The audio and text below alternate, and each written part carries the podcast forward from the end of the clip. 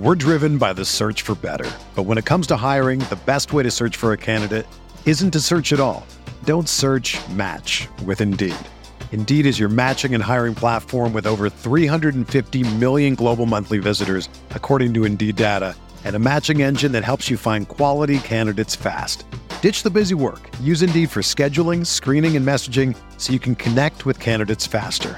Leveraging over one hundred forty million qualifications and preferences every day, Indeed's matching engine is constantly learning from your preferences. So the more you use Indeed, the better it gets. Join more than three point five million businesses worldwide that use Indeed to hire great talent fast. And listeners of this show will get a seventy-five dollars sponsored job credit to get your jobs more visibility at Indeed.com slash Blue Wire. Just go to Indeed.com slash Blue Wire right now and support our show by saying that you heard about Indeed on this podcast. That's Indeed.com slash Blue Wire. Terms and conditions apply. Need to hire? You need Indeed. This thing on? See, now I'm getting mad. Because it's getting ready to be on. I want my whiskey to bite me a little bit. This is the kind of psychopath that I hang out with. I got beat up outside of a Denny's. The Rockpile Report. With Buffalo Bills season ticket holder, Drew Geer. He likes to get in the X's nose. Something I can't do with this podcast because I drink too much. Chris Krueger. My rollerblading, blonde mohawk producer. The pettiest, hardest drinking Bills podcast. I'm an adult. I know what I'm about.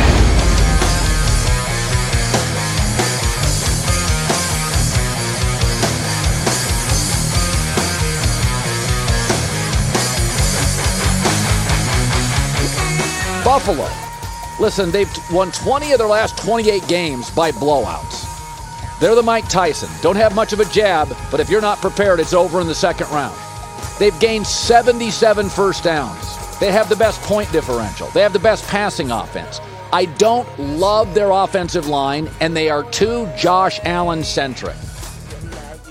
But my eyes tell me that's the best-looking roster in the league, with an unbelievable quarterback. Um, and the other thing is, they're so beat up defensively. They were missing three starters in the secondary in the Miami Heat. So you had more, you had, you had less talented guys playing more snaps, and then they, they were missing two or three starters on the defensive line. So you were, they were so thin going to Miami. When you go to Miami in September, you're not facing the Dolphins. You're facing the Heat and the Dolphins. So I think Buffalo's still number one. Welcome, everybody, to another edition of the Rockpile Report podcast. I am your host, Bill season ticket holder Drew Geer. That's my producer, Chris Krueger.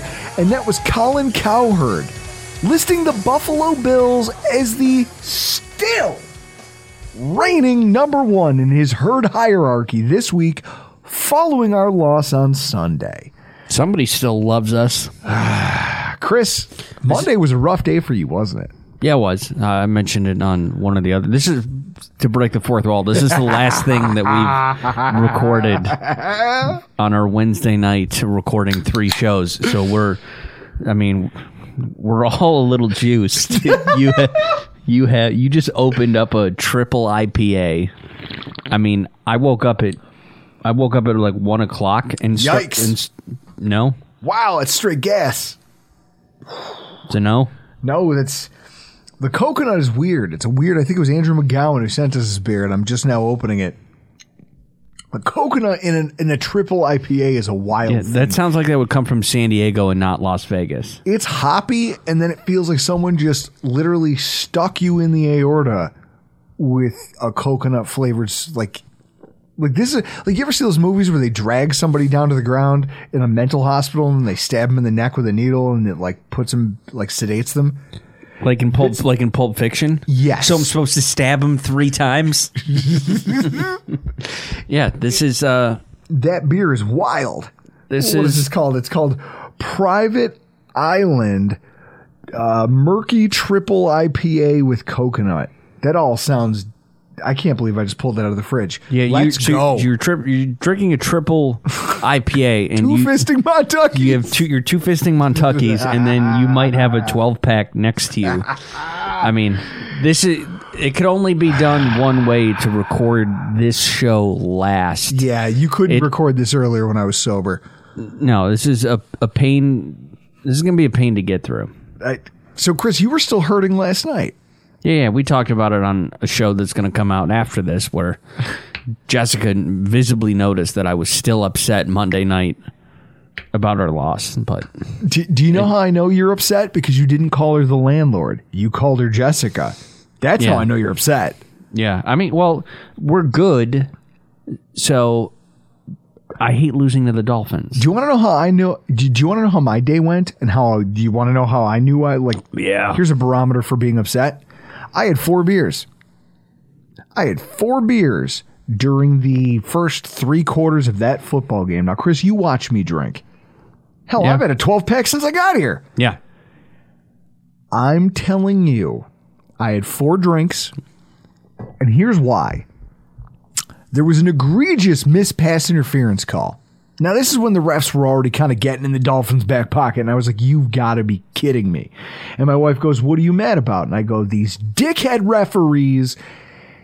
And my son, ten seconds, my son looks at my wife and goes, dickhead mommy. And I was, I just, I had to put my face in my hands and acknowledge the fact that I'm now a father. That kind of behavior is not allowed. I'm going to need, I'm going to need a pillow. I'm going to need to leave the room because I'm going to have to develop coping skills that I didn't have before. What it is, is Jack is at that age that Pearl McKay was at when they made The Landlord, where he's now at that age where he can just say words, but he has no idea what they mean. Oh, yeah. Yeah, guys, for those of you who do, do, Google it, The Landlord with Will Ferrell. Yeah. that I don't want that to be my child. And then I think the most damning was I got really upset at the end of that, that, that third and twenty-two conversion. I saw. I didn't get to catch that live. I saw that after the fact, and that was. I was hot. I I would be too. You and rushed my, three in that situation, and my son ran into the kitchen to go find my wife. Upset because my outburst frightened him, and it was in that moment that I realized if I'm going to do this, if I want my son to love this game the way I do, I got to be a better man on Sundays. At least when I'm home. At okay. least when I'm watching it with my child. Okay, well, you're not. Until he's old enough to understand. That's, so somehow I got to put the monster in the cage. That'll never happen. And you know how I did it? Four beers. Four beers through the first three quarters is how I did it. That's how it worked, sir. This was a week that I will remember for probably the rest of my life. As we get into our week three recap, the Dolphins twenty-one, the Buffalo Bills nineteen. Here's your stats of the game. Uh, Tua Tagovailoa, thirteen of eighteen, seventy-two percent, one hundred eighty-six yards and a touchdown, no interceptions and a one twenty-three point eight rating. Josh Allen, forty-two of sixty-three, sixty-six percent, four hundred, four hundred. Do you remember the first game of twenty twenty, COVID year? We're all watching the game, the Jet Bills Jets game at my house, and I bet you a Seagram's at halftime that there was no way Josh Allen could throw for three hundred because no Bills quarterback had done it in like ten years. I mean, I think that's an exaggeration, but yeah, we get the point. Josh Allen just threw for four hundred yards, two touchdowns, no picks, and a ninety-four passer rating. Josh Allen, forty-seven rushing yards, which led the team. seventy-eight percent of the team's total yardage on the day came from Josh Allen. Tua was three of three for ninety-nine yards, which was half his total yardage, on passes of more than twenty or more yards through the air. Time of possession, the Bills, forty minutes and forty seconds, Dolphins nineteen twenty. Defensive end Greg Rousseau, three pressures, one and a half sacks, two solo run stops to lead all defensive linemen for the Bills. Tyreek Hill, two of four for thirty-three yards with a long of twenty-two and eleven yards on his other three targets. All right, let's take a deep breath here. The Buffalo Bills are a very, very good N F L football team. I want to start the podcast by saying that. And I want you to remember throughout the course of what's about to happen that I started the podcast by saying the Buffalo Bills are a very, very good N F L football team. They're the best. With that in mind, Sunday was ugly. From pregame injuries to in-game injuries to officiating to the outcome. And for some people in attendance, it was actually even worse. This is a Facebook message I got from my wife on Tuesday about one of her work coworker friends. She messaged me on Tuesday to say Carrie's husband, Tim, went to the Bills game in Miami and sat directly behind the Bills bench. He said all of the players were just puking the entire game, and you could smell it from their seats. Think about that for a second. So it's basically anybody listening to this right now, just picture Drew's aroma when he doesn't shower. It's the same smell. Imagine you're sitting there watching your football team struggle. You're yourself sitting in ninety degree sweltering heat with no shade. You have to watch your team lose, and you're just presented with the aroma of vomit for four quarters. That sounds like a fucking disaster. It sounds atrocious, disgusting, and altogether worse than the outcome of the game itself. On the anniversary of the twenty eleven Bills' miraculous win over the New England Patriots, which moved them to three and oh into the top of the A F C East for a brief shining moment, the game truly was a shit show, and it's hard to properly critique players when there's that much chaos. Would you agree with that? Oh, yeah. From guys in and out of the lineup to the heat to poor officiating, I think our players, by my wife's hus- friend's husband's admission, played their literal guts out. And Stephon Diggs went on E S P N this week and said that he's never had a full body cramp before. But in the fourth quarter of that game, he was sitting on the ground. He was done. He had nothing left to give. Isaiah McKenzie, by his own admission on the Tyler Dunn Isaiah McKenzie show, was uh, playing every major receiver's role because he and Dawson Knox had to come off the field just before the ill-fated red zone reception so that they could go to the uh, locker room and get I Vs. That's the only reason they were able to take the field again. And Isaiah McKenzie was the only viable wide receiver down the stretch for that ill-fated final sequence.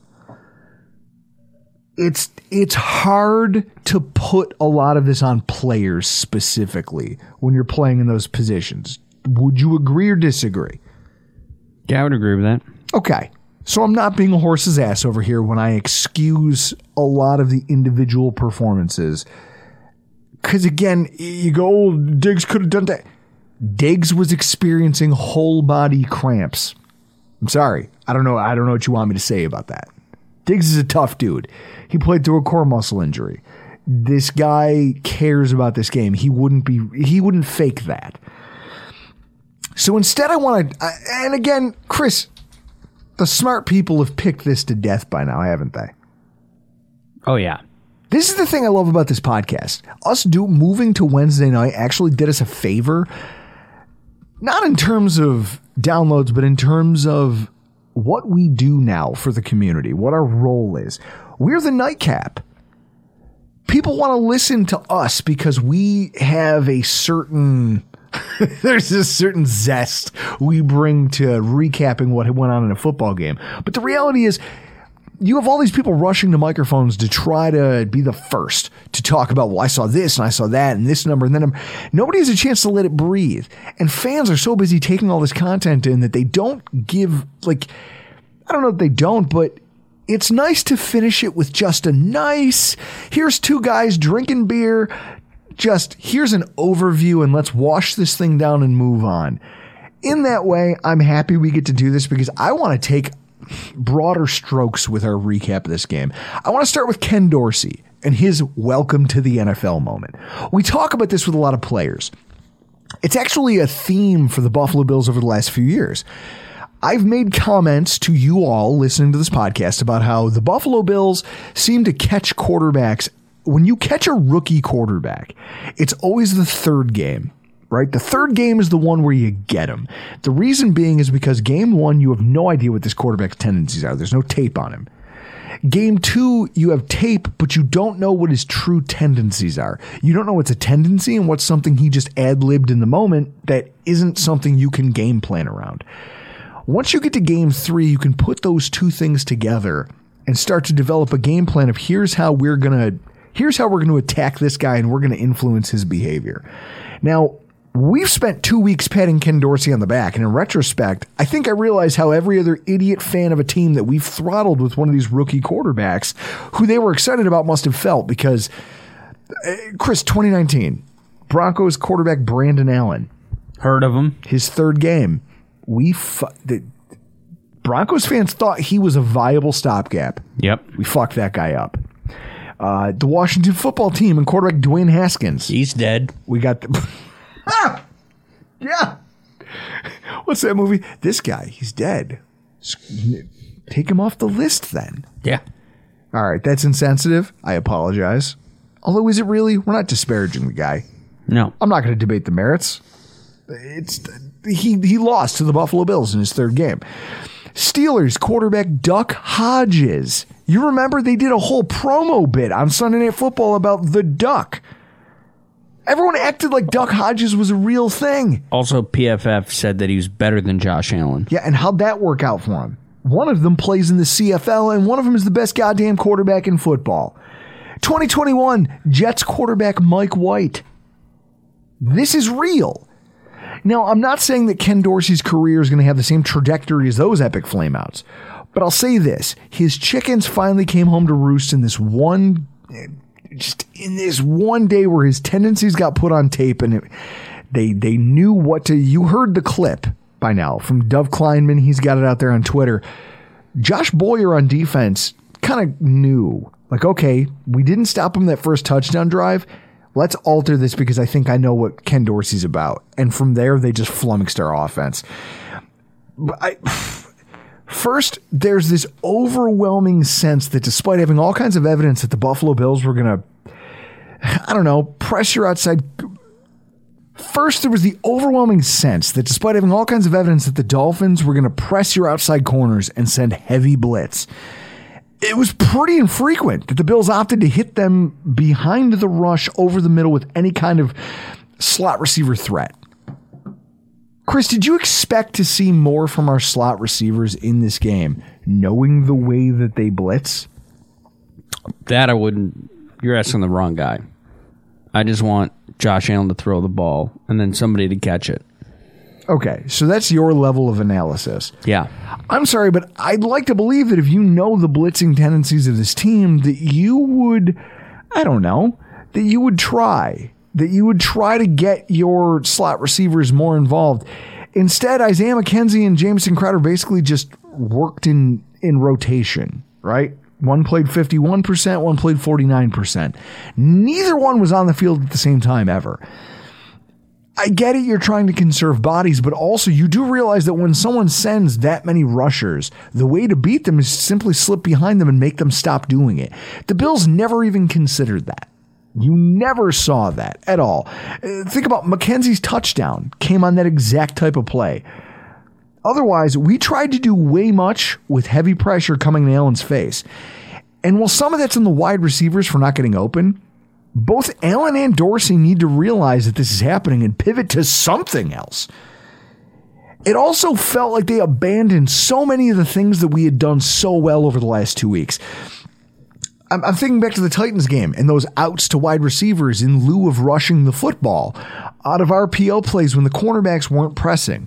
I saw plays where the Dolphins were playing off coverage and the I'm like, this is a perfect opportunity for him to throw it out to Stephon Diggs and let Diggs get six yards versus us running for two yards with, uh, with Zach Moss. That didn't happen, right? Instead, yeah. What we did, like, I th- and then I'm thinking, okay, well, maybe they're trying to like save that so they can dial up a shot later in the game. But it didn't. They, they never went to it after a game that it worked in spades for them. And I don't understand it. Instead, we chose to target running backs and fullbacks twenty times, which was basically one third of your total pass attempts went to running backs and fullbacks. The same running backs that you clearly don't trust to be running backs, given that the rest of the usage over the last two fucking weeks has been minimal at best. It's clear that the Miami cornerbacks were doing everything they could, both legal and illegal, to keep the Bills wide receivers in check down the field. You needed to come up with something else. And instead of attacking the intermediate areas, you just decided to make the least dynamic players on our team and guys that you don't trust in most other capacities the focal point, one of the focal points of your fucking offense. And you paid for it. And I think the worst one, the most egregious thing that I'll lay at Ken Dorsey's feet is that goddamn red zone possession. You had four plays from what, the six? Is this where we scored a touchdown on fourth and goal? No, this is where we did not score. This is where we turned the ball over on downs after having the ball on the two-yard line. Oh, to end the game? To end the football game. Three passes and an ill-fated quarterback draw attempt on four plays. You got six total yards. You genuinely must hate this running back group. I think that's pathetic. You have offensive linemen who I don't give a fuck who is in. Backups, what? You're paying this guy half a million dollars a year. Are you or are you not? He is a three hundred pound man. You roster Zach Moss. You roster Zach Moss. You roster Devin Singletary. You roster James Cook. Like, I I don't know. Maybe you don't trust James Cook. You think he's going to fumble. Maybe you don't think that Devin Singletary has it in the pants to grind out some tough yards and push his way into the end zone. Isn't that why Zach Moss is on the fucking roster? Allegedly. He's your short yardage back. Allegedly. No, no, no, no. Let's not give him the ball. Let's throw it three times from two yards away. I'm sorry. I I I can't I can't get past this. I would love to hammer on that point more. You don't trust these running backs, then what the fuck are you doing with them? Why are some of them here? Tell me, didn't last year uh, Duke Johnson had some really electric games from the Miami Dolphins, didn't he? Maybe. Why then, if you don't trust any of these running backs, wouldn't you go to the well and see what else you have? Rather than deploy guys that when it matters most to get two fucking yards, you don't trust them. You will not give them the football. Instead, you as the offensive coordinator think that you're smarter than everybody and you're going to throw it a bunch of times into the strength of wh- what that defense is. Now, I could hammer on that point a little bit more, but the running backs didn't give us much to work with. Some of that's not their fault. I mean, according to Anthony over at Cover One, if you take away Singletary and Moss's longest individual carry, the remaining touches resulted in eleven carries for ten yards. Pardon my French, but that's fucking pathetic. So maybe some of this was just a byproduct of the fact that you, your offensive coordinator is very quickly realizing that my offensive line cannot carry water. They can't do this. So I'm going to throw the ball sixty-three times. That sounds crazy, doesn't it? Not when you have Josh Allen. sixty-three, yeah, yeah, but sixty-three passes in a single game? When's the last time you heard of that? I don't know. Probably uh, within the last couple of years. I'm sure it's happened. Maybe within the last couple of years. All right. Well, I'm glad you said that. You you sure it's happened? I don't know. I know it's happened. I have the numbers for you, Chris, because I have a chart. I want you to open that up, what I just emailed you, and I want you to read to the listeners what I've sent you. Happened in sixteen with Eli Manning. sixty-three yeah. pass attempts. Okay. What? Explain to them what I have you looking at. Uh, it's quarterback attempts, box score, and uh, if they were leading at halftime. So what I have here is I've amassed all of the times in N F L history a quarterback has thrown the ball sixty-three or more times in the game.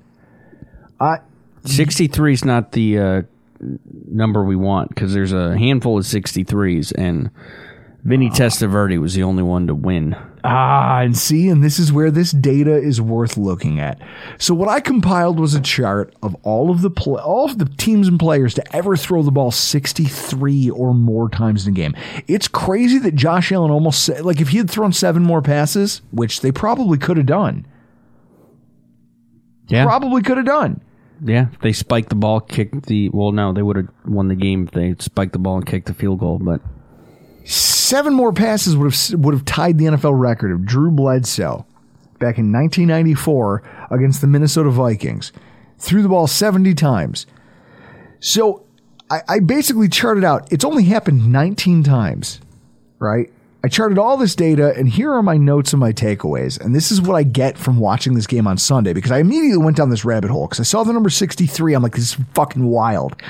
Since the N F L A F L merger in nineteen sixty-six, which is fifty-seven years of football, a quarterback has thrown sixty-three or more passes in a game just nineteen times.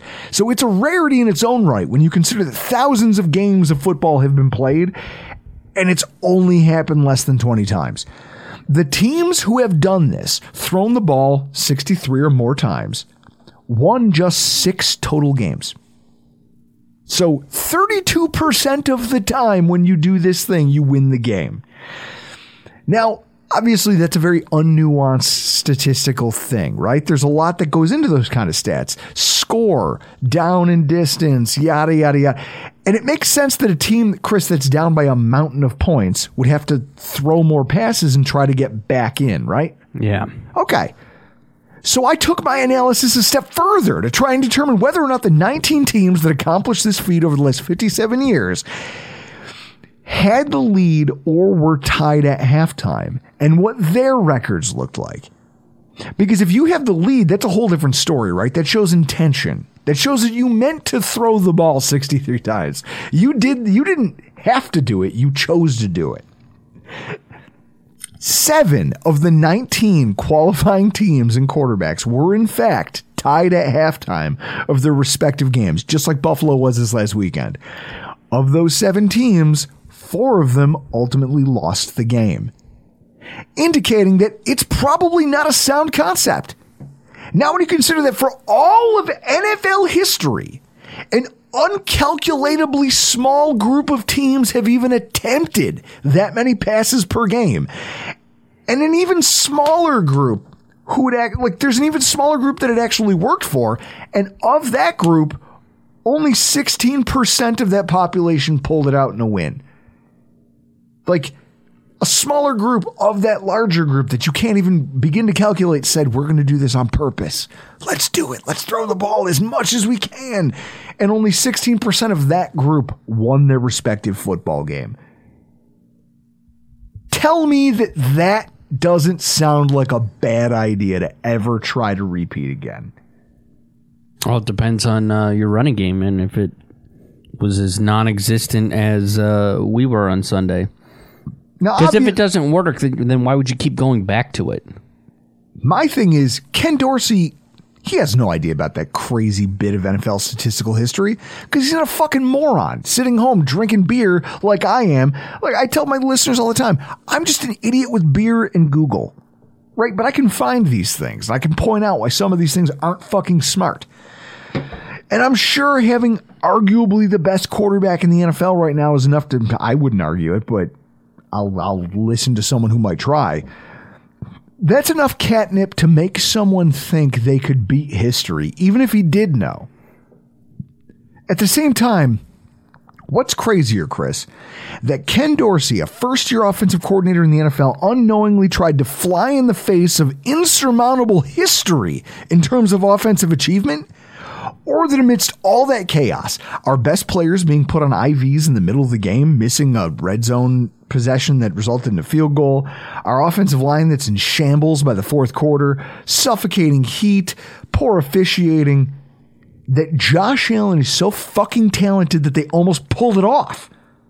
Yeah. Isn't that more impressive? Yeah, I want... Um, comes down to that, give me uh, Josh Allen, ball in his hands. You would roll that again. Oh, yeah. You had it to do over. Yeah. Because our quarterback is that fucking dude. He's that guy. Yeah. I don't give a shit if he ripped it. What? He ripped Christian Wilkins' helmet off? I was telling... The Dolphins fans are like, oh, look, he's a poor sport, too. Fuck you. There's... Tell your story walking. There's video on, on YouTube through N F L Films, and I was telling a guy at work about Christian Wilkins before the... Before that had happened, I, I said, this guy is one of the biggest trash talkers. But he's also dirty. And yeah, Ellen was the, pointing to his inside thigh. He's like, that guy grabbed me. Yeah. Like he he's is no, you know what he's known for? Hmm. Stealing other players' towels that they have like off their hip, like wide receivers or running backs. Like James, I think James Cook plays with a towel. Next time we play uh, Miami, if Cook gets a considerable amount of snaps, look for Wilkins to steal his towel. He's known for, to do that. I've started and lost fights to guys twice my size because of that. Just if you're going to blatantly disrespect me just because, all right, I'll fight you. I like the fact that Josh Allen's the same way. He's like, listen, asshole. Yeah, you outweigh me by one hundred forty-five pounds. I'll fight you. you. You want some? I'll give it to you. I appreciate that. But so it's just a weird thing when you think about the state of the offense. Then you flip the sides of the ball and you go to the coaching on the defense. And I just, Chris, I'm concerned but not upset. Okay, when we talk about Leslie Frazier and Sean McDermott. The cover one guys and W G R five fifty's Nate Geary, along with other associated quote-unquote smart people, have spent the week arguing over this concept that the Bills lose these close games and just whether or not they have a coaching problem, a composure problem, whatever the fuck you want to call it, when a team is oh and seven in single-score games. And then more people pile into the conversation with what they think are relevant stats and data sets, but then those get argued over because it becomes a dick measuring contest over which information matters more or what is the correct, quote-unquote, information you should be looking at, or who's just trying to construct a narrative for attention and who's trying to show fans what. When it's all said and done, the entire thing turns into a clown car of stupidity that makes me open a fresh beer here, take a long pull, and wonder what the fuck happened in this content creation community, community and when did this stop being fun? It is genuinely, truly exhausting. I'm just a dude with a beer and a microphone. I don't got a grandstand. Either you find me entertaining and sometimes knowledgeable, or you don't. And I hope it's the former most, more so than the latter. Because any dork can throw numbers at you. Meanwhile, as I learned from the great Don Rickles, if you're going to be ugly and sometimes mean, you better learn how to make people laugh. So it's with that in mind that I want to talk about composure and why I think everyone is upset about this. The evidence has existed for weeks that the Dolphins aren't a dink and dunk offense, Chris. They routinely take shots down the field. It's the reason they beat the Ravens, because they were willing to just air it out. I don't know. I would say they got lucky. Okay, sure, fair. But on that third third and twenty-two play, you chose an odd cover two look with two safeties, which bugged me for a couple reasons. One, if your goal was to commit to simply defending the third down marker, right? Like, I'm going to defend the line to gain. I'm going to make sure that they can't throw it shallow and get enough yak to convert. You'd go with a cover three or a quarters coverage, which would give you four points of coverage and blanket the line so that whatever they threw would stay in front of you. You didn't do that. And if your goal was to force that kind of throw so that you could re- force Tua in an offense that's known for taking shots down the field into making that type of throw, then rushing three absolutely was not the way to get that done. You'd have you would have been better off blitzing, sending maybe five or six guys, seven guys, and trying to force Tua to make a quicker decision and having your D Bs in the back end try to break that up, rather than just sitting back and waiting for Waddle to break into the open and one of your safeties fall down trying to cover him. The decision-making in that moment was the worst brand of non-committal coaching, when you just do, it's just you doing the moderate thing and hoping for the best. Now, you might tell me I'm an idiot, but former Bills left tackle John Fina took my tweet and had to publicly admit that for everything he hates about Sunday Drew, he was compelled to agree with me on this point, and that he felt dirty having to do it. I can see people's frustration with that because it tends to be the reason, like, we lo- we we lose to teams who are willing to roll the dice, who aren't afraid to gamble a little bit. Teams that are not only highly talented but have coaches that are willing to take risks. They have managed to get the best of Sean McDermott a number of times over the course of his career, whose own conservatism, it just means that his team will rarely ever screw itself out of a win. but it'll probably fail to catch up with another team that's willing to put all their chips in the middle of the table on a single play. Sean McDermott's team will probably come out on the bottom of that. Just because in clutch moments of football games, that coaching loses more than it wins. And that's more disappointing when you think about in this context. McDermott and Frazier just had their biggest professional embarrassment happen to them a few, what, six months ago? What was that? thirteen seconds. Oh, yeah, that. I try to block that out. Yeah. Like most most of the fan base should. Where their overly conservative nature bit them in the ass and cost them everything in front of everyone. If that incident wasn't enough to convince the two of them that this conservative approach in moments like that wasn't the best course of action, and that maybe they should revisit the way they handle them, then maybe they're just not capable of it. And I can see where that's frustrating. And it's concerning because when you're one of the most talented teams in the N F L playing other talented teams or playing games against less talented teams where the circumstances stack the deck against you, coaching is either the equalizer or it's the thing that holds you back. You look at the Bills, we had to be the team that made, all we had to do was force them to make more mistakes than us, and we would have won that football game. Instead, we had the botched series at halftime that kept us from making a field goal attempt, the botched red zone possession that I was complaining about. They botched a challenge and a timeout call after that red zone uh, Davison completion where he should have had the touchdown and then dropped it. Challenge it. Worst case scenario, you've bought yourself an extra thirty seconds on top of your sixty second timeout. Now you have ninety seconds to put together the third down play.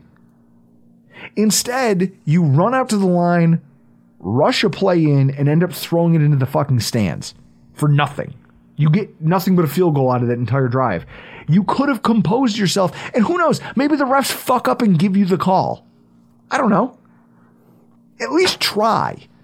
And then the botched final play to set up a game-winning field goal attempt. What about the ball in the dirt? I don't even want to talk about that. I'm too fucking... You, you, I'm too fisting Montucky's over here. You really want to get me started? I'll hey, come over this table. That play should uh, be thrown in here with all those with the points on the board that we left. Points on the field that we left. For a staff staring down the barrel of a losing streak in games like this, it's okay to question them. It's okay to look for accountability beyond just the players on the field. And it's okay to accept the fact that winning in the N F L is incredibly fucking hard. It's a long season. This was a rough game. People want someone to blame for this, and I'm not going to tell you that it's right or wrong to blame the staff for this one. The one thing I do know is that without this defensive coordinator and head coach, regardless of the team's perceived lack of composure, they put together a game plan that allowed a defense missing an incredible amount of star power on its side to absolutely shine. And that's where we break into this week's Hero and Zero of the Week. We're driven by the search for better. But when it comes to hiring, the best way to search for a candidate isn't to search at all. Don't search, match with Indeed.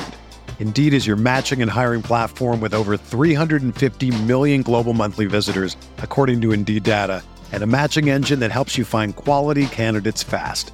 Ditch the busy work. Use Indeed for scheduling, screening, and messaging so you can connect with candidates faster. Leveraging over one hundred forty million qualifications and preferences every day, Indeed's matching engine is constantly learning from your preferences, so the more you use Indeed, the better it gets. Join more than three point five million businesses worldwide that use Indeed to hire great talent fast. And listeners of this show will get a seventy-five dollars sponsored job credit to get your jobs more visibility at Indeed.com slash Blue Wire. Just go to Indeed.com slash Blue Wire right now and support our show by saying that you heard about Indeed on this podcast. That's Indeed.com slash Blue Wire. Terms and conditions apply. Need to hire? You need Indeed. And my hero, it's multifaceted. It goes to the youth on our defense. Here's the deal. I'm the best there is, plain and simple. I mean, I wake up in the morning, I piss excellence, and nobody can hang with my stuff. Uh, you know, I'm just a just a big, hairy American winning machine. I would kind of also throw in there, whoever handed out water to the team as the hero of the game. Yeah. No, that guy did his job. But you're an ass if you're not impressed by the play of the kids. Defensive end Greg Rousseau had the type of game you've been dying to see from him since we took him in the first round last year. Dominant performance against the run. Rarely losing leverage, playing a key role for a unit that held Miami's running backs to two point five yards per carry. Was our team's second highest graded pass rusher behind Boogie Basham, which is wild, who also had a nice day. A quarterback hurry, a batted pass, and he graded higher than A J Epinesa in every available category. His sacks were a perfect blend of scheme and also just his own growth as a pass rusher. The stunt where he wraps around and comes right down Main Street, knows to put his arms up because Tua is short. And he goes, Tua won't run. Like, Tua can't throw over me. He can't see. He said it. A week ago, Tua said, if I can't see, I'm not going to throw. So he puts his arms up, and now Tua tries to run, but there's no escape route. He f- because Rousseau flushes him to his left. Well, Von Miller's collapsing the pocket on that side. You're fucked. It's a sack. Like, that right there was something, like, that's a veteran move from a second-year player. We've been waiting for him to make this kind of jump. Elam and Benford, Elam was impressive. Like, I was afraid. I was afraid of what Elam would look like.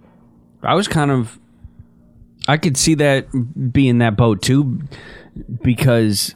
I, what Benford got the majority of the starts for the first two weeks or the yes. mo- more on the field plays. So then when your number one pick is on the bench for a, what was Benford sixth, yes, fifth, sixth round pick, then you're like, well, what are the coaches seeing at practice that our number one pick is not the guy over a sixth round pick? Yep. So it leaves you worried, but you know, coming okay. into, coming into that game, you got to play Tyreek Hill. I mean, hey. He did a hell of a job. The two of them combined for four total targets, ten yards, and no first downs. Fuck you, Miami. Two rookie D Bs. Their coverage window's so tight, Hill had one target against them and didn't catch it. That's what I'm talking about. Safeties DeMar Hamlin and Jaquan Johnson. Johnson had a rough day. He allowed seventy-five yards, but twenty-two of that came on the conversion when he slipped and fell. Otherwise, as a free safety, he kept everything in front of him, didn't allow the Dolphins' deep routes to get past him and develop into successful plays. Everything was small ball because of the way our safeties played. And at strong safety, Hamlin came around, allowed a single reception and coverage in the box, made two run stops, and earned a sack when they brought him on the blitz. Like, that's the Poyer role. He played it perfectly. The Dolphins only had twenty-five yards on two or more drives. That's a testament to the fact that their fancy pass designs, by and large, didn't flummox what is an incredibly young and inexperienced defensive backfield. And that their offensive line wasn't up to blocking all the talent that we could roll at them. And it's worth noting, from Spotrac dot com, this from Spotrac on Twitter, the Bills started a secondary against the Dolphins that combined for just five point nine seven million dollars in average salary. The lowest in the N F L, and forty-six million dollars less than the Ravens. Who lead the N F L? We held the same secondary that they... Chris, the same offense that the Ravens' high-priced secondary couldn't shut down. Yep. We did it for five million dollars. I like it. Hats off to the players. Hats off to the coaches who helped make that possible. And then you got our zero of the week, which goes to Spencer Brown. You folks fell on your face. You get an F minus in my book. Can I add two two more into there? Sure. Aaron Cromer and Ryan Wendell. We're going to talk Ryan Wendell. He's the assistant offensive line coach. Fuck that guy. We're going to talk about this in a second. I'm happy you brought that up.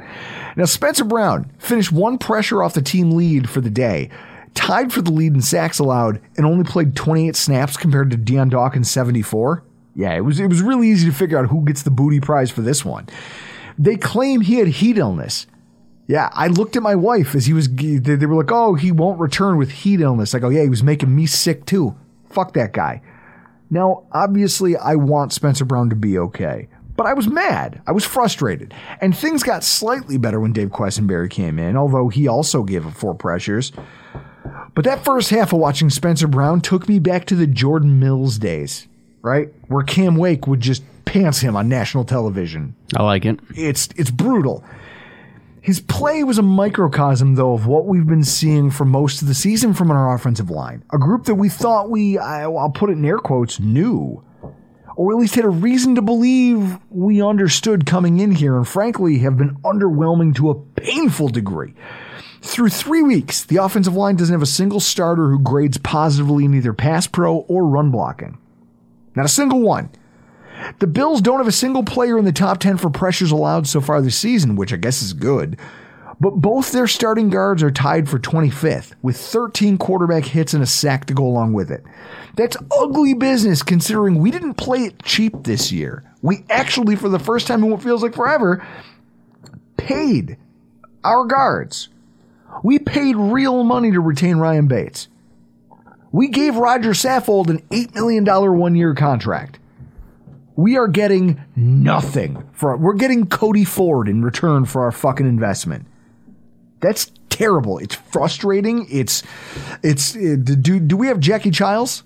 Egregious? Preposterous? Like, yeah. It's, Devin Singletary leads our running backs in snaps at running back and has the twenty-seventh best yards before contact rate in the N F L at two point three. That's not his fault. He just can't get going. Now, injuries from that Miami game might skew some of these figures a little bit, and people will go, well, you know, this again, these smart people who want to fight with you about everything will come on and go, well, you, you're not taking into context this fucking thing. Shut the fuck up. I know a bad offensive line when I see one. Chris, we survived the two thousands. We did. That was a We know everything there is to know about bad. Chantrell Henderson, Brad Butler, they seem like lighthouses in between all of the... Ed Wang. I'm old enough to remember Ed Wang. Cyrus Kwanjo. Cyrus fucking Kwanjo. Venus DeMilo. Venus DeMilo, that's...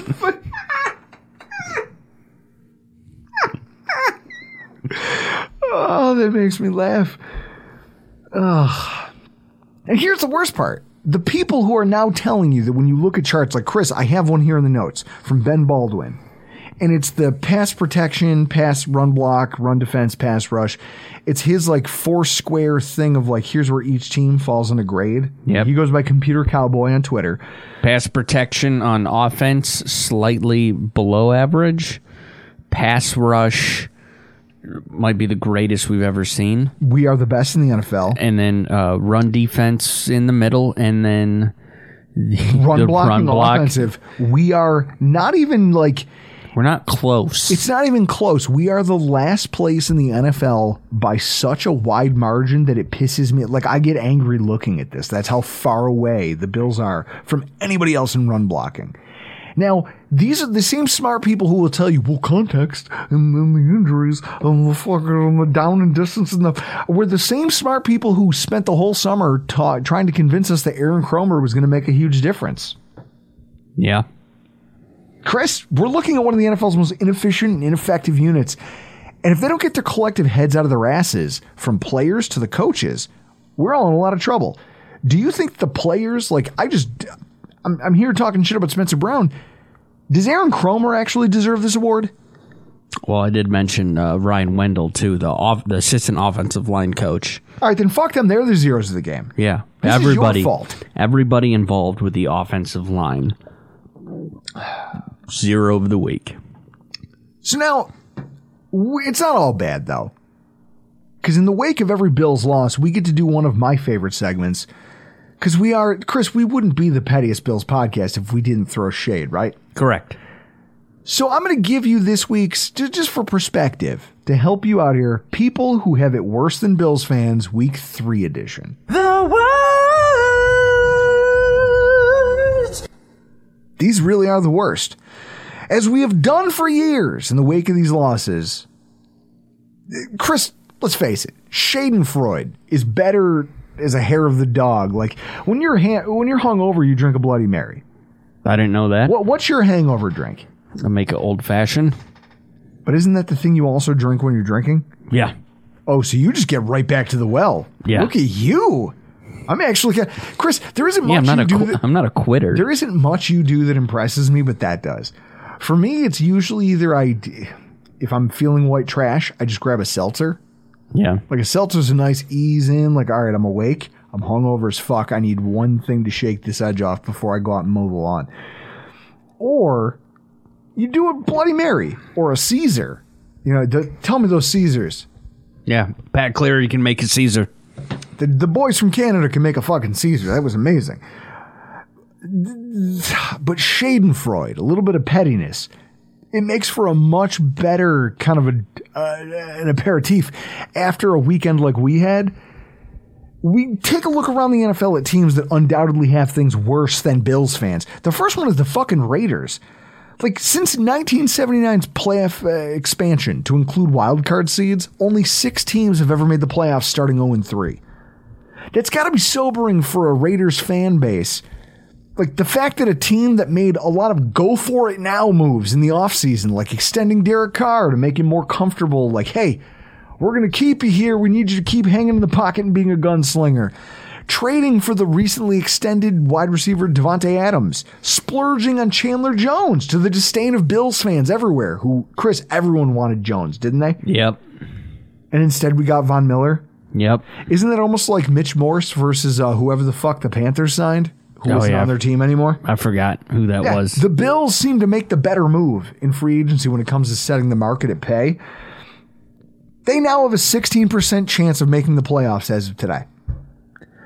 But they're not the only ones taking it on the chin there. What about the fantasy footballers, right? The poor bastards who drafted Devontae Adams in the first round thinking that he would pick up where he left off in Green Bay. Or people like myself who drafted uh, Darren Waller or Josh Jacobs thinking that obviously there was no way that an offense led by John Gruden and someone named Mick Lombardi could be worse than what Josh McDaniels would be would put on the field. I've had to listen to people for years tell me that Josh McDaniels is this quote-unquote strong offensive mind. What a, what a savant for preparation he is. His attention to detail. Obviously, that guy would be able to put together a potent offense. Oh, wait. It's week four and Waller has one fucking touchdown. And he was just outproduced this last week by tight end two Foster Moreau. Oh, wait. They have the worst. They have the third worst rushing attack in football. Oh, wait. They're not winning any fucking games. Chris, was this head coach only good when he was cheating? Um, probably. The guys from I Am Athlete uh, seem to think so. Yeah. Oh, I remember that. Imagine thinking as a fan that you were finally putting the pieces together to get over the hump in a season where the Chiefs seem and might be the most vulnerable they've been over the last four or five years. And instead, your new head coach has to have a closed-door meeting with the owner before he's allowed to go talk to the media. And it's only week three. It's only week three. Chris, it's not going to get better from here, is it? No. Ah, couldn't be me. Couldn't be us Bills fans. The other group is that teams teams who thought their passing attack was going to improve in twenty twenty-two. The Raiders weren't alone in getting hoodwinked this offseason. Because, I mean, every offseason, fans around the league are fed hope and optimism about how much better their teams are going to get compared to the, what they were the previous season. Chris, true or false? Religion, politics, and football hope are up there in terms of the opium of the masses. Yes. Okay. So it's funny to me that while we're understandably upset about a Bills loss and a red zone passing attack that failed twice, when we when we really needed it, and the fact that it happened to in Miami, which kills us all inside a little bit. There are some other franchises that are in absolute shambles who were told they should expect more. I want to start with the Broncos. That's an easy one. I think that's an easy one when you look at the statistics. They were supposed to threaten the Chiefs. They were they were being talked about after the trade for Russell Wilson. They sent a boatload of picks to Seattle, handed him a fat extension, and I was told by many smart people that all of a sudden their Super Bowl odds were up there next to the Buffalo Bills. Bron- Broncos is straight up coaching. Through three games, their yardage has decreased every single week. Until recently on Sunday Night Football, Wilson threw for one hundred sixty yards in a game that his team only scored eleven points. I think it was like the first time ever that a game ended eleven to ten. Scoregami? Yeah. The, Listen, if they were playing a team, any other team not quarterbacked by Jimmy Garoppolo, you would have had the most embarrassing, a second embarrassing primetime loss. I think the Broncos situation is strictly coaching. Oh, it has to be. It's Nate Hackett. It's hilarious, though, because look at this. Wilson has thirty-four more passing yards and two fewer touchdowns than his replacement in Seattle, Geno Smith. Tell me that's not dog shit. It is. I feel bad for anybody that uh, drafted Russell Wilson for fantasy this year. How about the Bears? Jumping sides, let's talk about the N F C. Most rookie quarterbacks are expected to improve from year one to year two. We're seeing it in Jacksonville. We watched it happen here in Buffalo where Josh Allen, everyone said, oh, there's no way that guy. twenty eighteen, he's a glorified running back. He sucks. twenty nineteen, he got a little better. And then twenty twenty, he exploded all over everyone's faces like so many explicit movies that you may or may not have stayed up late to try to watch on the Spice Channel for that. Shame, shame on you. But they were sold a bill of goods, right? The fans of the Bears amidst this wholesale, wholesale regime change that took place over the summer. And at the very worst, the expectation was that Fields' athleticism and improved vision, thanks to his twelve starts last year, might be enough to make the play, might not be enough to flirt with the playoffs, but you would make the team watchable again. So imagine that through three weeks, Bears fans had to wake up on Monday to the realization that their quarterback is not only the thirty-second ranked passer in the N F L, but that he's stuck behind Cooper Rush, who at that time had one start to his credit and had yet to play a game for the, for week three. Don't take my word for it. Here's our friend E J Snyder, co-host of the Bootleg Football Podcast. The Bears on this Sunday in twenty twenty-two had twenty-nine first half passing yards. twenty-nine. twenty-nine. Justin Fields is broken right now as a passer. This mm-hmm. is now to the point where the Bears need to be sitting down this morning, like Monday morning, like Eberflus and Getsy and Fields have to be in a room right now going, okay, we thought this was going to work. Scratch that. This is totally not working. We're going to go back to square, square one. We've obviously done something to overload you. I'm not even sure. People say, what's wrong? At this point, you can't tell. It's not one thing. It's not that he doesn't have protection all the time, because even when he does, he's holding the ball too long. He's not picking up his targets fast enough. He is occasionally delivering a good ball, but I do mean occasionally. twenty-nine passing yards and a half is never going to win you anything. They need to go back to the bricks. They got to strip this thing down to the studs right now, because if they don't, this is going to go off the rails. That's E J Snyder, friend of the show, Bootleg Football Podcast. That's going to be a part of their, well, that's in this week's show. Make sure you go download it. I could listen to Brett and E J talk about football for hours. Chris, you this stuff they're talking about the Bears? The Bears are tops in the entire league in pass protection win rate, according to E S P N. They're tops in the league. Miles ahead of the Buffalo Bills. And yet, they're broken. They can't throw the goddamn football. And then there's the Chiefs. Now, stop me if you've heard this. Death taxes and Patrick Mahomes fighting with Eric Bieniemy on the sidelines during a losing game. You can count on all of it. I want to read you a quote, a direct quote from Patrick Mahomes this offseason addressing the media. He said, the biggest thing, I think, there's going to be a different player every single game that has the big game. So I'm sorry to all you fantasy football guys, but it's going to come from everywhere. So you're going to have to choose the right guy every week. After three weeks, it's looking more and more like Mahomes and Andy Reid are the guys who are going to have to try harder to find the right guys every week. Like, they have one game with more than three hundred passing yards. Your franchise tag left tackle appears to be making business decisions, and his play is showing it, to the detriment of your half-billion dollar quarterback. After throwing five touchdowns against the Cardinals, who, Chris, I think we can all agree are ass. Yeah. Okay, they're one of the worst teams in football right now. They've thrown just three touchdown passes since that game, one of which went to a running back. on just kind of a check down, pray you can get into the end zone kind of a play. And against a winless Colts team, the Chiefs came out of the locker room with a four-point lead at halftime, proceeded to miss a field goal, turn the ball over on downs, throw a pick, en route to a seventeen fourteen defeat. Now, you can go to Arrowhead Pride, the Chiefs S B Nation website, and it'll show you a multitude of reasons for that. They're talking about shitty play design, where they're getting too cute with the tight ends and running a Rick Dennison-esque route combo with their wide receivers where everyone just ends up crowded together and Mahomes has no spacing to throw into. The reality is, for as much as the A F C is turned into, into like, this summer we talked about an arms race in the A F C, and there was there was legitimate frustration amongst Bills fans about how everyone was trying to catch up, and you go, well, this is the worst season for the Bills to lose Emmanuel Sanders, and this is the worst season to not have Trey White, and everyone in the A F C is building up wide receivers, and they're, they're all going to throw for one hundred ninety-five thousand yards per game.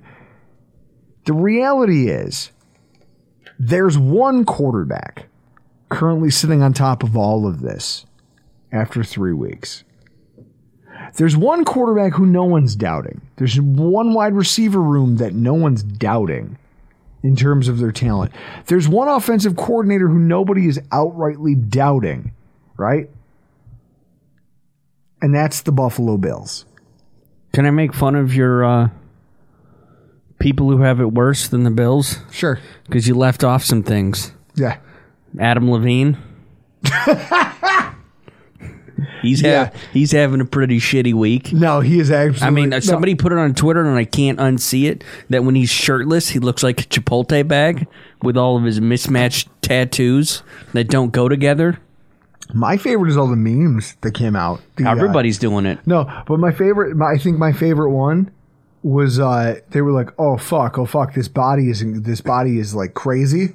And it said Josh Allen photo. No, it was a picture of Elon Musk, just super pale. Like I'm talking like so pale that I think the lights in this basement would give him a sunburn, like vampire pale. And he's outside without his shirt on, and it's like, wait a minute, what is this? Oh, you know who else is the loser of the week? You, Chris. You want to know why? There's a story I didn't get a chance to tell during, uh, or who has it worse than the Bills is you. Yeah. We're six, five weeks through gambling, and all my three packs have been one and two since week zero. So your parlays are losing. Like you- it's it's not like I'm like I'm losing. Like oh, I like missed one. Like. I do a three-pack every week, and it's one and two the whole season. You're just getting slaughtered over here. So not only do you suck at gambling, but listen to this. So Hugo shows up here stateside, and we're at the tailgate, and he's talking to me about how he got COVID, and he was worried that he wasn't going to be able to make the trip to the U S. Now, he was here in studio with us. He did the Roundup podcast a week ago. And he goes, I knew that I was really in trouble when – I, he's like, you know, I, I tried to do push-ups, and I could only do twelve, and then I was just out of breath. And it took me back to that time when I was during COVID quarantine, when I was doing one hundred push-ups a day, and I challenged you to do as many push-ups as you could in a row, and you did thirteen and hurt yourself. Seems about right. You had to ice your shoulder after thirteen, and Hugo's just casually being like, oh, yeah, I knew that I was very sick when I couldn't do more than twelve consecutive push-ups. That that you you're having a rougher week than the Buffalo Bills. Yeah, hopefully I'll hopefully I'll turn it around. If you can uh, tweet at us or D M us, let me know what games you're looking to bet. Because I'm gonna I'm gonna need three for this week. Chris is looking for winners, folks, because he is a loser. Well, I, I gotta I gotta do is stop trying to bet like. Uh, Well, this past week, I was feeling pretty good because I had App State up twenty-eight to three just before halftime, and they lost thirty-two to twenty-eight. Like you just can't, you just can't draw that up. Uh. And then even because I was, I did like a twelve o'clock game. It was uh, S M U T C U. I bet T C U got that, and then went to. Uh, App State, and then that lost, and then even the nightcap that I had bet, uh, Old Dominion over Arkansas State, they didn't cover. That's... Hit me with some winners at Rockpile Report on Twitter. I got to scratch that itch. So as we close the door on what was a miserable football game, Chris, your final thoughts. I hate that game. I hate losing to Miami. I hate Miami. They're absolute. Miami's they're frauds. They're a fraudulent three and zero. They are frauds. Send this all to your all your Miami friends. They are frauds. They got lucky against the the Ravens. I don't put too much. I don't put. I'm not going to go down that whole. Well, we had all these injuries, and you, you know, you guys had the shade. Like, d- okay, deal with it. You have fifty-three players on your roster. Field a team, coach them up. I'm just mad that we left. How many? The pick six, the dirt ball to McKenzie. There's pick six. Milano, drop that. Ah, uh, Milano. Ron Johnson could have had one too. Yeah, well, like Teddy Bridgewater, because Teddy Bridgewater sucks. Well, Milano could have caught that, and then Army crawled like you across your front lawn when you were drugged up into the end zone. Yeah, and let, then, yeah, I got drugged at the Bills Jets game and just had to. Yeah, no, that's a hilarious story. We'll tell on another podcast. Well, I think it's been told plenty of times. But there's the pick six. There's the Josh Allen into the dirt. There's the fumbled snap at the end of the first half. There's the missed field goal. And then there's the play at the end of the game. So that's nine and fourteen, twenty-three points left on the field, in my opinion, by the Bills. Got to clean that shit up. I need a beer. In twenty eleven, the Buffalo Bills beat the Patriots and took a three nothing lead in the division. I was there for it. It was a shining moment in my life that I'll hold on to forever. It was one of one of the gr- like my wedding day, the day both my children were born. That day, that day is up there in the like top ten of days that I will ever have.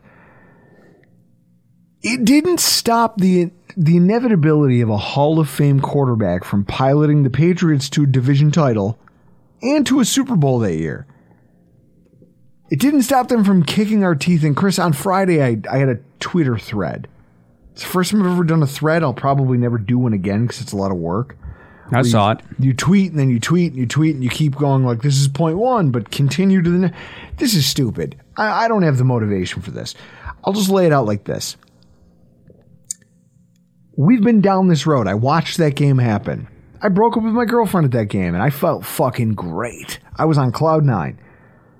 By week seventeen, they kicked our teeth in in a meaningless football game, and we all sat around wondering, like, well, how did we get here? Well, it's because we were Icarus. We flew too close to the sun. We had our shining moment, and then our wings melted, and we fell back to earth. The reality is, like, that's... I don't want to say that this is the same situation, but forgive me if I don't join some of you in the hysterics. And isn't that kind of what we're known for? Yeah. We are the hysterical podcast. Well, you are. True. Not me. Not True. me. True. You, you have the personality of a fucking moth.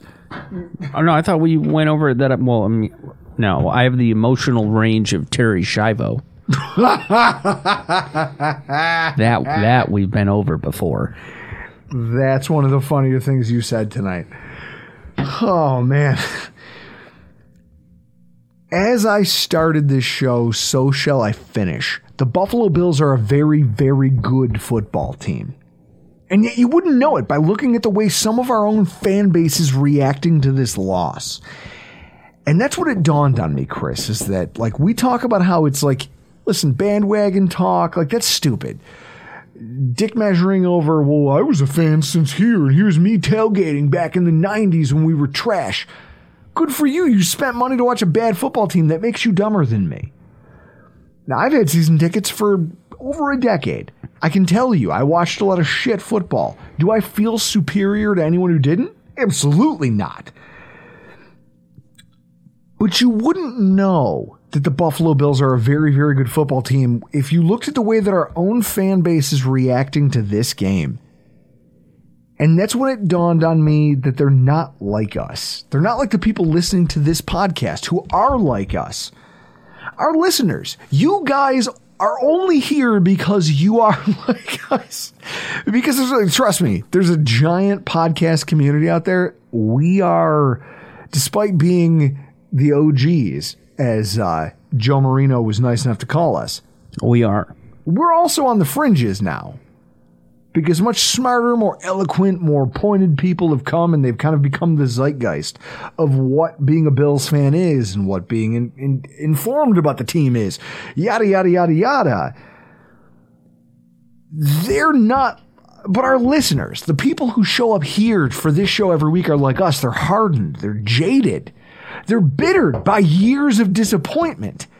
And as content creators, I'm not out here whining about what's fair, what isn't. I'm not going to bemoan injuries. I'm not going to bitch about the weather and rattle off a million other excuses about why we may or may not have won this football game.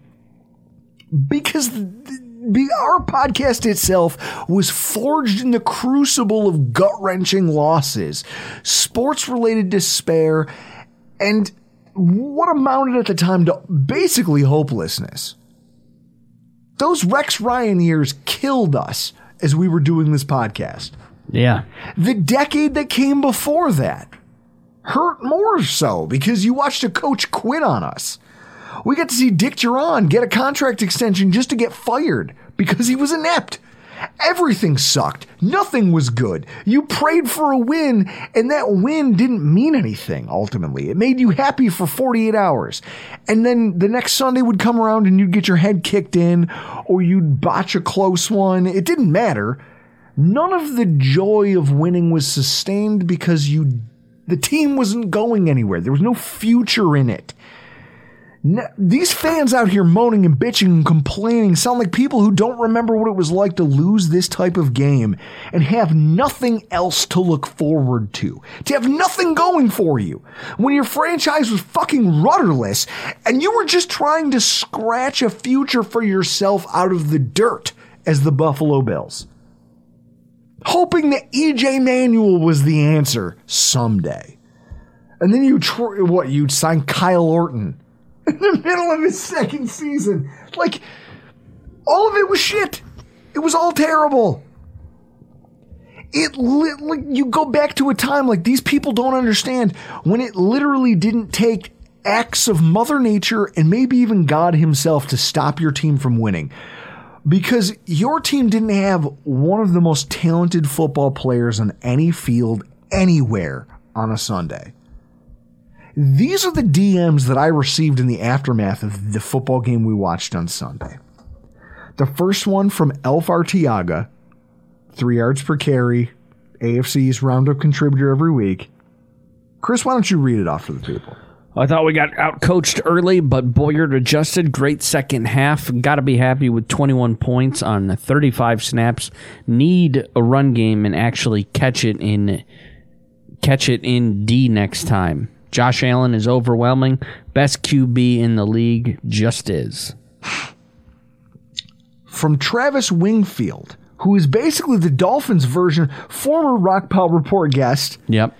Now he's hit the big time. He's Chris. He's he's the equivalent of Chris Brown, and maybe even bigger than that. Yeah, for the Dolphins. For the Miami Dolphins.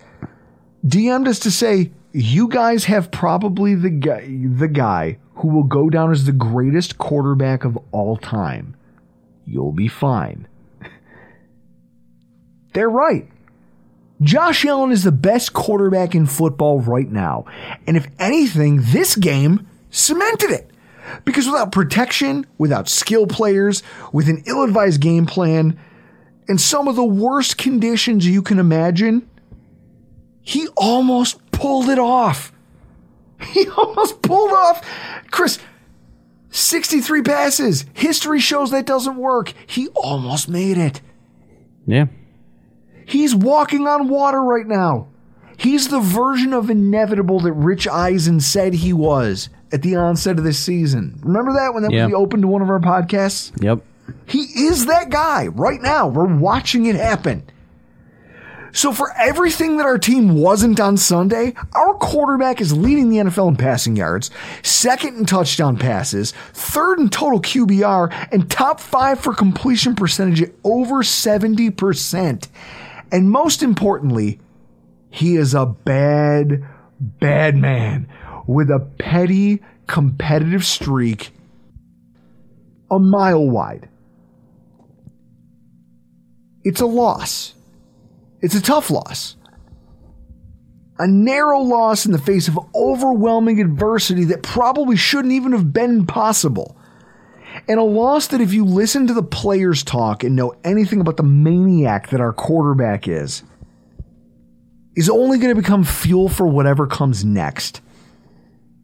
If anything, I feel sorry for anyone. The Raiders, the Chiefs, the Broncos, the, the, the Ravens, hell, the rest of the A F C East, who can't say the same thing about what their team is capable of achieving. So in that way, I don't think you throw this tape away. But I also think you take from it what you need and you use that as fuel so that not only in December when you see the Dolphins again, but next week when you see the Ravens, you remember the lessons you learned this week because you still have the baddest man on earth stalking your sidelines and taking snaps from under center. And in most weeks in the N F L, that's all you need. Guys, we will be okay. Until next time, we got to get the fuck out of here. Right now. I'm Drew Geer. That's Chris Krueger. This has been your Rockpile Report. Whether you're a world-class athlete or a podcaster like me, we all understand the importance of mental and physical well-being and proper recovery for top-notch performance. That's why I'm excited that Unified Healing is sponsoring this podcast. Unified Healing is a new and super innovative global network of wellness centers powered by Energy Enhancement System, or E E System. If you haven't heard of the E E System, you'll want to listen up. This technology promotes wellness, deep relaxation, purification, and rejuvenation. At hundreds of locations across the globe, access to a center is easy and affordable. Interested in experiencing the E E System technology for yourself? Go to unified healing dot com slash blue wire to learn more and find a center near you.